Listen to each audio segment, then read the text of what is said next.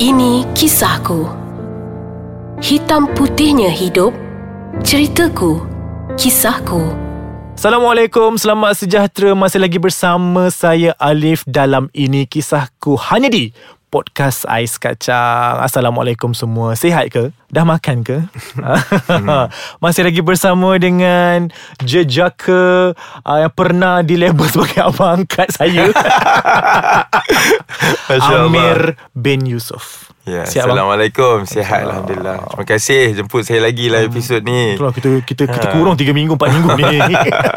Jadi kita dah bersiaran selama 4 minggu. Hmm. Minggu ni minggu yang keempat. Sebulan dah bang almost. Dekat sebulan dah Ah, Macam-macam feedback yang saya dapat alhamdulillah semuanya positif. Hmm. Jangan lupa guys untuk terus layari aiskacang.com.my di websitenya ataupun update je segala cerita nak tengok apa video-video pendek, nak Mhm. tengok snippet-snippet best-best beat Ais Kacang dekat Instagram kita orang di Ais Kacang MY. Kita pun ada Facebook bang sebenarnya. Hmm, okay. Like je page nama dia Ais Kacang MY. Okay, saya dah follow. Yes, Mhm. terbaik guys. Abang Amir pun follow you guys apa lagi guys. Please. And then kita juga ada Twitter kita. Hmm. Handle-nya tweet handle-nya adalah Ais Kacang MY. Okay. Jangan lupa untuk hashtag Ais Kacang juga. Okay.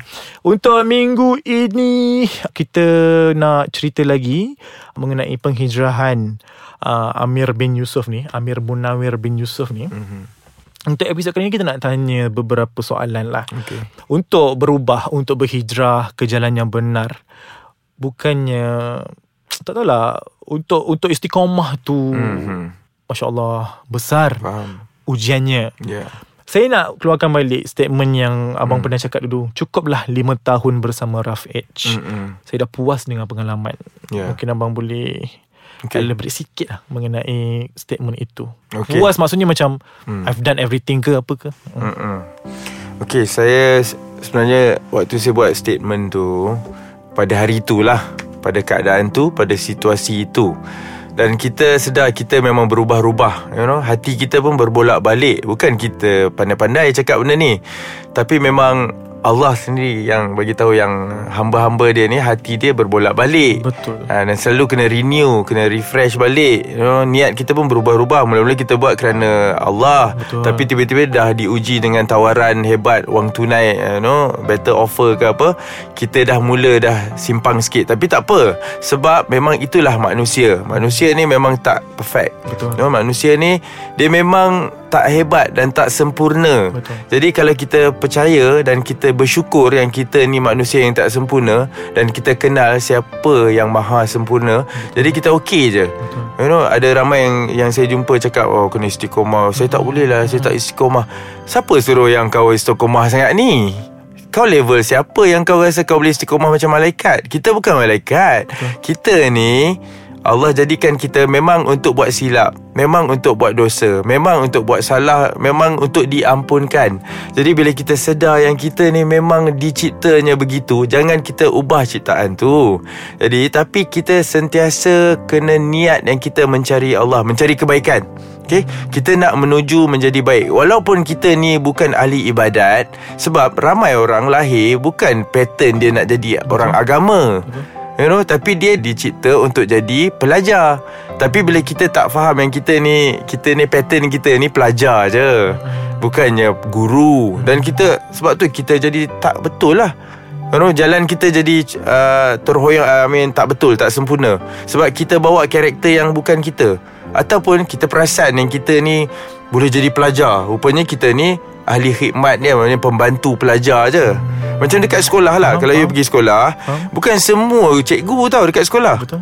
Ada kerani Betul. Ada tukang kebun Ada makcik kantin Betul. You know Ada pembantu makmal Betul. Dekat sekolah tu bukan semua cikgu Ada pelajar Ada pegawai You know Ada pak guard semua. Jadi kita ni Kalau kita sedar Yang kita ni memang Ada tugas kita Di dunia ni Kita akan tenang Setenang-tenangnya yang duk jadi tak tenang ni Bila-bila kita nak berubah Atau kita buat satu keputusan Kita tak tahu Kita tak kenal diri kita lah Lebih kurang. Dan kita rasa Macam contohlah Ramai lah yang saya Dan saya sendiri Dan saya sendiri pun Melakukan kesilapan yang Pada awalnya. Saya rasa kalau kita dah bertaubat Atau berhijrah ni Kita kena tinggal semua Benda-benda dunia. Betul. Tak boleh main muzik Tak boleh dah ni Tak boleh tu Tak boleh cakap macam ni Tak boleh pakai macam ni Tak boleh ni. Betul Tapi tu ada ilmu dia Tu ada ilmu dia. Ilmu tu Ilmu yang tak boleh buat tu Tak boleh buat ni Kena buat tu Buat ni tu Tu ilmu apa? Itu ilmu Kalau kalau kita dah belajar Itu ilmu fiqah. Islam ni bukan fiqah aja ilmu dia. Betul. Dia ada banyak ilmu lagi You know? Ha, jadi kena faham Saya tak nak lah jadi ustaz dalam dalam konti ni. Tapi yeah. maksud dia Sebab tu kita perlu dibimbing dengan orang yang benar Dan orang yang jujur dan untuk kita mencari ni bukanlah senang sebab hanya Allah yang boleh temukan kita dengan orang yang benar dan jujur. Dan itulah itu nasib lah itu rezeki lah. Kalau kita dapat guru yang ekstrim guru yang ajar kita benci hmm. kita tengok semua orang kita rasa semua orang salah. Salah betul. Tapi kalau kita dapat guru yang ada Rasulullah dalam hati dia kita tengok ahli maksiat pun kita sayang. Betul. kalau kita tengok orang jahat pun kita sayang. Ha, tapi kena faham lah sayang macam mana pada orang jahat you know jadi tak pernah kalau kita belajar kalau kita makin belajar kita rasa kita lebih bersih dari orang lain maksudnya kita dapat guru yang salah. Ha, itulah saya punya tip saya kalau dalam jalan yang saya ni. Ini cuma perkongsian bukan saya saya cakap benda ni. No it's nice. Seriously okay. insyaallah. Saya terus baru sedar benda tu sebenarnya. Hmm. terima kasih banyak. Sama-sama. Kita nak tahu siapakah hmm. yang Abang Amir jumpa? Hmm untuk belajar lebih mendalam ilmu ini kita nantikan selepas ini di ini kisahku kita kembali lagi dalam ini kisahku bersama dengan Amir bin Yusuf. Okey, tadi bila abang bercerita, mm-hmm. uh, Allah punya kerja yang temukan kita dengan orang-orang yang sepatutnya. Yeah, yeah.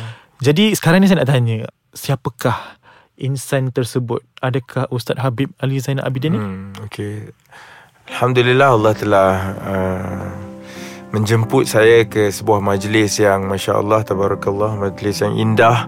Sampaikan saya rasa itulah majlis yang Yang saya kenang-kenang sampai hari inilah. Okay saya dah pergi ke Mekah Saya dah buat umrah. Sebelum pergi majlis tu pun Saya dah pergi ke Mekah. Alhamdulillah Bukan saya nak compare Mekah Dengan majlis tu. Maksud saya kat sini Semua turutan hidup kita ni Tak kisahlah Macam contoh Kita pernah jadi baik dulu Sekarang kita berubah jadi tak baik Kurang baik You know. Ni semua aturan Allah Dan juga pilihan kita. Dia kena dua tau. Kita kena faham Kena balance you know apa yang kita buat tak baik ni selalunya didorong oleh pilihan kita yang berpandukan nafsu kita dan akal kita lah. Okey? Orang yang paling alim ataupun paling baik pun pada paginya tengah hari kejap lagi dia boleh buat maksiat yang auzubillah sebab pilihan dia dan juga ketentuan Allah. Ha, Allah tentukan dah. Allah uji dia. Hmm. dan Allah Dah tahu dah benda ni. Allah dah kenal kita. Allah ciptakan kita. Dan Allah tahu dah kita ni ahli syurga Atau ahli neraka.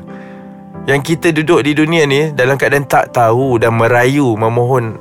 Takut. That's why kita tak boleh perasan. Kalau kita dah baik ke Kita dah berhijrah ke Nama kita Allah dah tahu tau. Allah dah tahu dah Kita ni ahli syurga ke ahli neraka. Kalau kita beriman Ada orang Maaf cakap step ni pun dia dah dah tak faham kan. Jadi tapi bukanlah saya kata saya dah faham. Saya pun masih belajar untuk faham dan masih belajar untuk memandang keputusan ataupun takdir-takdir ni dengan hati yang tenang sebab kita tak tahu apa hukuman yang akan kita terima di kemudian hari akibat kita jalan di dunia ni dengan jalan yang sombong. You know?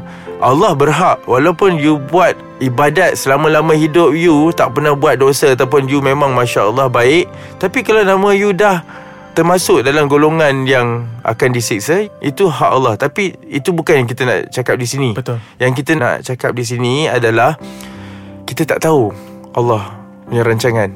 Ilmu Allah ni terlalu luas. luas. Mengapa ada orang yang lahir bukan Islam tapi you know akhirnya dia memilih Islam hmm. ataupun ada orang yang memilih untuk keluar Islam. Hmm.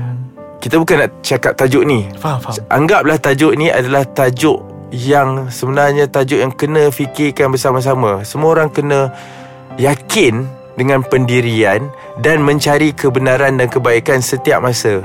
Dan maksud saya sekarang ni Kalaupun kita dah tahu Islam tu agama benar Memang kita yakin Islam agama benar hmm. you know, Agama yang Allah Uh, pilih Rasulullah sallallahu alaihi wasallam untuk menjadi panutan kita tapi kita tak boleh pula mewar-warkan agama yang lain adalah agama yang salah betul kita tak boleh sebab betul. dalam agama kita pun kita tak boleh pula kita hina ataupun jatuhkan agama-agama lain. Betul. Walaupun kita dah yakin bulat, Betul. tapi kepercayaan orang, uh, pendirian orang, kita perlu hormat je.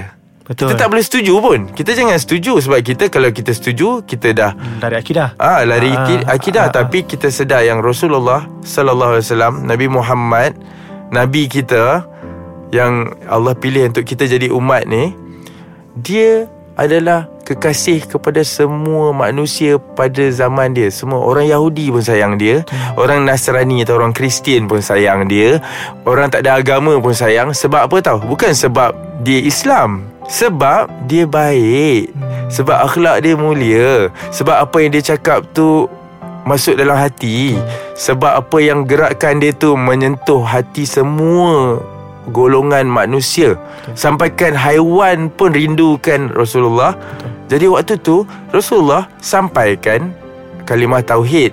You know Allah ni satu aku adalah utusan. Tapi kalau orang tak mau terima terpulanglah tapi dia dah sampaikan Betul. tapi ada proses-prosesnya hmm. macam sekarang ni kita dah hidup di zaman sekarang ni diduduk dalam suasana berkawan-kawan kejiranan yang penuh harmoni ni kita kena kekalkan keharmonian ni dengan tidak membuat provokasi ataupun menyentuh bab-bab yang sensitif dan itulah Islam. Islam ni bukan jadi macam tu tau, bukan nama dia tiba-tiba jadi Islam. Islam. Dia daripada perkataan salam. Salam tu sejahtera. Hmm. Kalau kita benar orang Islam, kitalah yang bawa kisah-kisah sejahtera ni.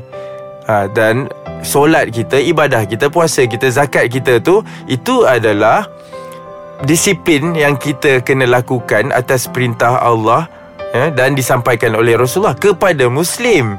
Orang-orang yang belum dapat Islam, belum dapat hidayah, kita tak payah nak preach atau kita tak payah nak cerita apa-apa. Kita cuma tunjuk akhlak kita yang baik Betul. dan kita hormat. Kalau kita boleh belajar akhlak daripada agama lain, daripada orang yang beragama lain, Betul. akhlak dia lebih baik, kita kena belajar. Betul.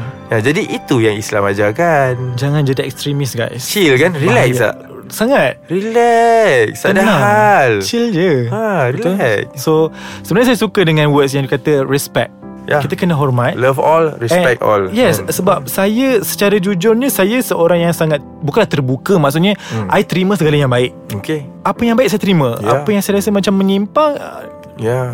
Kita jauh. Ya. So saya dengan kawan-kawan memang saya terbuka. Hmm, Saya memang hmm. kalau nampak baik saya buat. Even kalau dia bukan beragama Islam pun sekalipun Saya memang dia tak ada agama pun dia manusia kan? Betul. ha, Ha. Jadi sebab tu kita kena ingat Hidup beragama ni Adalah satu kurniaan. Kalau ada orang memilih untuk tidak beragama Maaf cakap Sebab kena ingat tau Kita negara Malaysia Rukun negara kita First tahu apa? Percaya kepada Tuhan. Ha Kan dah clear kat situ Tu bukan cerita lain Cerita rukun negara. Jadi Jadi kalaulah ada orang tak percaya kepada Tuhan First kali dia dah tak ikut rukun negara. Ha, Ni cerita yang bukan cerita agama tau. Nah. Ni cerita Cerita negara, Negara baru. pula. ha, Jadi apatah lagi Kalau kita seorang Muslim Yang kita percaya adanya di Allah, Allah. Hanya Allah Tuhan kita. Dan Muhammad Adalah utusan Nabi terakhir Rasul kita Relax tak? Jadi kita boleh kawan dengan semua orang Betul. Semua kefahaman Semua agama Kita respect apa yang dia percaya Dan kita kuatkan apa yang kita lebih percaya ni Dan kita saling harmony lah Kita Betul. kena Macam muzik lah Kena harmony kan Yes. Sebab tu saya duduk dalam kumpulan yang ada harmony ni Wow. Eh, Dia kena Jelas. Jelas dan nyata guys Alhamdulillah. Alhamdulillah Perkongsian yang sangat bermakna InsyaAllah Kesedaran yang sangat Saya tak tahu nak cakap I'm Yes. speechless. Thank you so much. Thank you so much for this Sharing. Hmm. InsyaAllah kita nak bersama lagi Untuk last episode kot InsyaAllah. InsyaAllah. ah, nak, last dah. Okay. Tak apa ah, Jangan lupa untuk terus stay tune. Kalau korang nak komen Nak bagi update Boleh je. Boleh terus ke www.aiskacang.com.my Ataupun jangan lupa Muat turun guys Please. Download Download Download uh, Ais Kacang MY di Google Play ataupun App Store. Jangan lupa like Facebook kita orang Ais Kacang MY dan jangan lupa untuk follow Instagram dan juga Twitter kita orang di tweet handle-nya at Ais Kacang MY. Kita jumpa next week bang. InsyaAllah Boleh eh? Boleh Bye guys.